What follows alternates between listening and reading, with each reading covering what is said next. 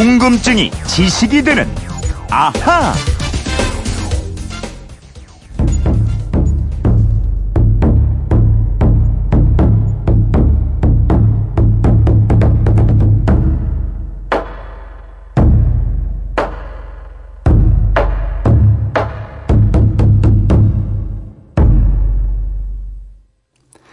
이게 큰 북소리라고 합니다.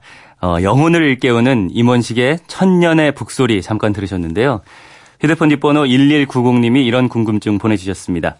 요즘 일부 지방자치단체가 찾아가는 이동신문고를 운영하면서 지역 주민들의 고충 민원을 해결한다는 뉴스 들었습니다. 시간이 없는 주민들에게는 반가운 일인데요. 과거에도 신문고가 있었다고 배웠는데 정말로 아무나 이 신문고를 두드릴 수 있었나요? 하고 궁금증 보내주셨습니다. 아, 저도 이거 궁금합니다. 아무나 두드릴 수 있었는지. 이 궁금증 이영은 아나운서와 함께 풀어보겠습니다. 안녕하세요. 안녕하세요. 네. 이영은 씨는 그 MBC 들어와서 좀 불편하고 이런 거 있었어요? 아, 딱히 있진 않았지만 아. 굳이 있다면 건물이 좀 복잡하다는 거 아, 요, 요거는 신문고 두드려도 네, 해결할 수 없는 것 같습니다. 그런 거 같네.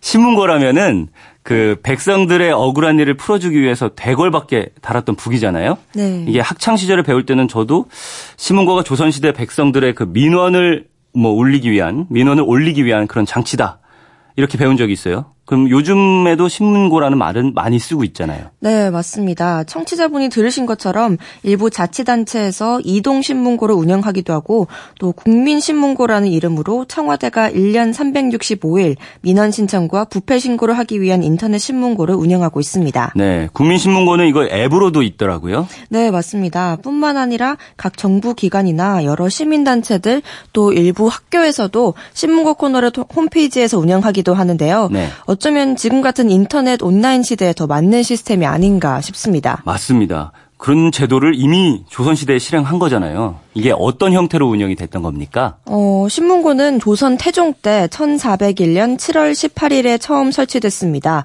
꼭 617년 전 오늘 설치됐는데요. 음. 네. 억울한 일이 있다고 해서 아무나 마음대로 울릴 수 있었던 건 아니고요.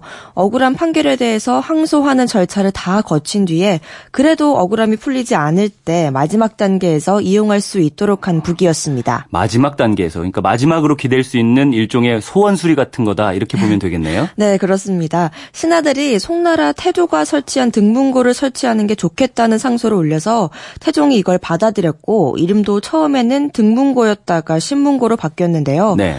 어, 조선 초기에는 왕이 행차할 때 억울한 일을 당한 백성들이 왕이 타는 가마 앞에 나와 탄원하는 것을 금했습니다.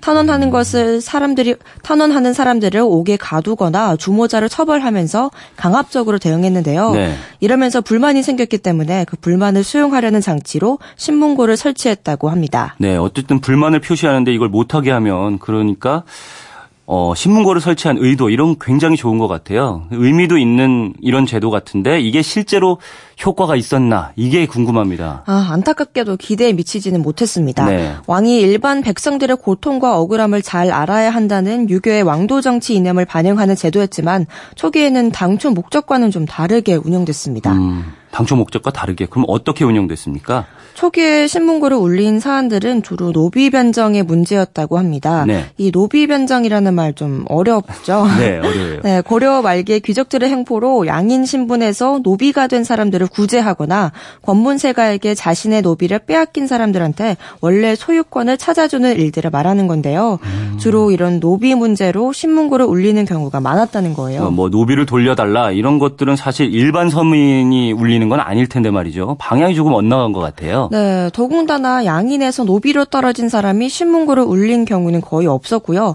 노비 소유주인 양반 관료들 간의 분쟁을 호소하는 것이 대부분이었다고 합니다. 네. 이렇다 보니까 조정에서도 여러 차례 노비 문제를 신문고를 통해 직소하는 것을 금하기도 했고요.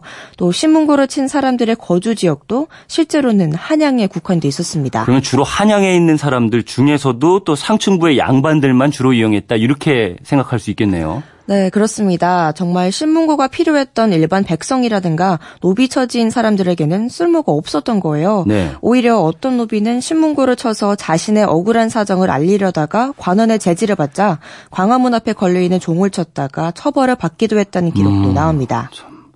조선시대에도 재판은 있었을 거 아닙니까? 이게 백성들이 억울한 일이 있으면 뭐 수령이나 관찰사 이런 사람들에 대한 것들이 많았을 것 같은데 오히려 뭐 이런 일로 신문고를 치지는 않았다는 말인가요? 음, 사실 일반 백성이 신문고를 통해 억울한 사정을 호소한다는 건 재판을 한 수령을 고소하는 겁니다. 하지만 당시 지배층은 수령을 고소하는 것을 허용하지 않았습니다. 네. 그게 바로 부민 고소 금지법이라는 제정인데요. 고려 말기에 지방의 토호들, 지주들이 백성을 많이 수탈했다고 하는데 그래서 조선 초기에 지방 토호들의 발호를 막고 중앙 정부가 내려보낸 수령권을 강화하겠다는 뜻에서 백성은 수령을 고소할 수 없다는 이 법을 만들었다고 합니다. 음, 그럼 말씀하신 대로라면은 이 범에는 지방 토호들이 수령을 고소하는 것을 막으려는 의도가 있었다. 이렇게 해석할 수 있겠네요. 네, 그렇죠. 근데 이렇다 보니까 신문고가 당초 뜻에 부합되기보다는 지배계층, 특수신분층만 이용하는 제도로 변질되고 말았다는 것이 신문고를 연구한 음. 학자들의 평가입니다. 네, 이런 식으로 운영됐다면 얼마 못 갔을 것 같다는 생각이 듭니다.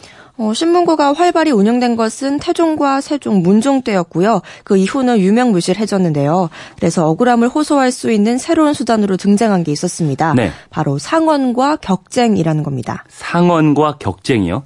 이 상어는 뭐 상소 이런 것 같고 격쟁은 싸움 이런 느낌이 드는데 좀 풀어주시죠. 네, 아랫사람이 국왕에게 문서를 올리는 글이 상언입니다. 네. 격쟁은 왕이 행차할 때 길가나 궁궐 주위에서 진이나 꽹가리, 북을 울려서 이목을 집중시킨 다음에 억울한 사정을 국왕에게 호소하는 겁니다. 음. 조선왕조실록에 권례의 격쟁의 소리가 끊이지 않는다 이런 대목이 가끔 나오는데요. 네. 이걸 보면 신문고가 유명무실화된 이후에 이 격쟁이 억울함을 푸는 새로운 수단으로 자리 잡았다는 걸 알 수 있게 해줍니다. 아, 격쟁의 쟁자가 이 꽹과리 이런 걸 의미하는 거네요. 쟁, 네. 징 뭐 이런 거나.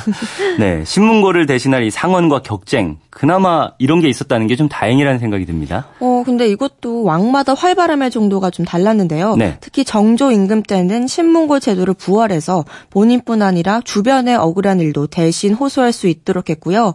재위 기간 중에는 3,200건이 넘는 상언과 1,300건 가량의 격쟁을 용납했다고 합니다. 음, 정조 임금의 이런 노력은 좀 높이 평가해야 될 것 같습니다. 그런데 이렇게 정조 때 활발했던 언로가 막히니까 또 말기로 갈수록 관리들의 수탈이 더 심해지고 또 직접 들고 일어나는 뭐 밀란 이런 게 벌어지지 않았나 싶은 생각이 듭니다.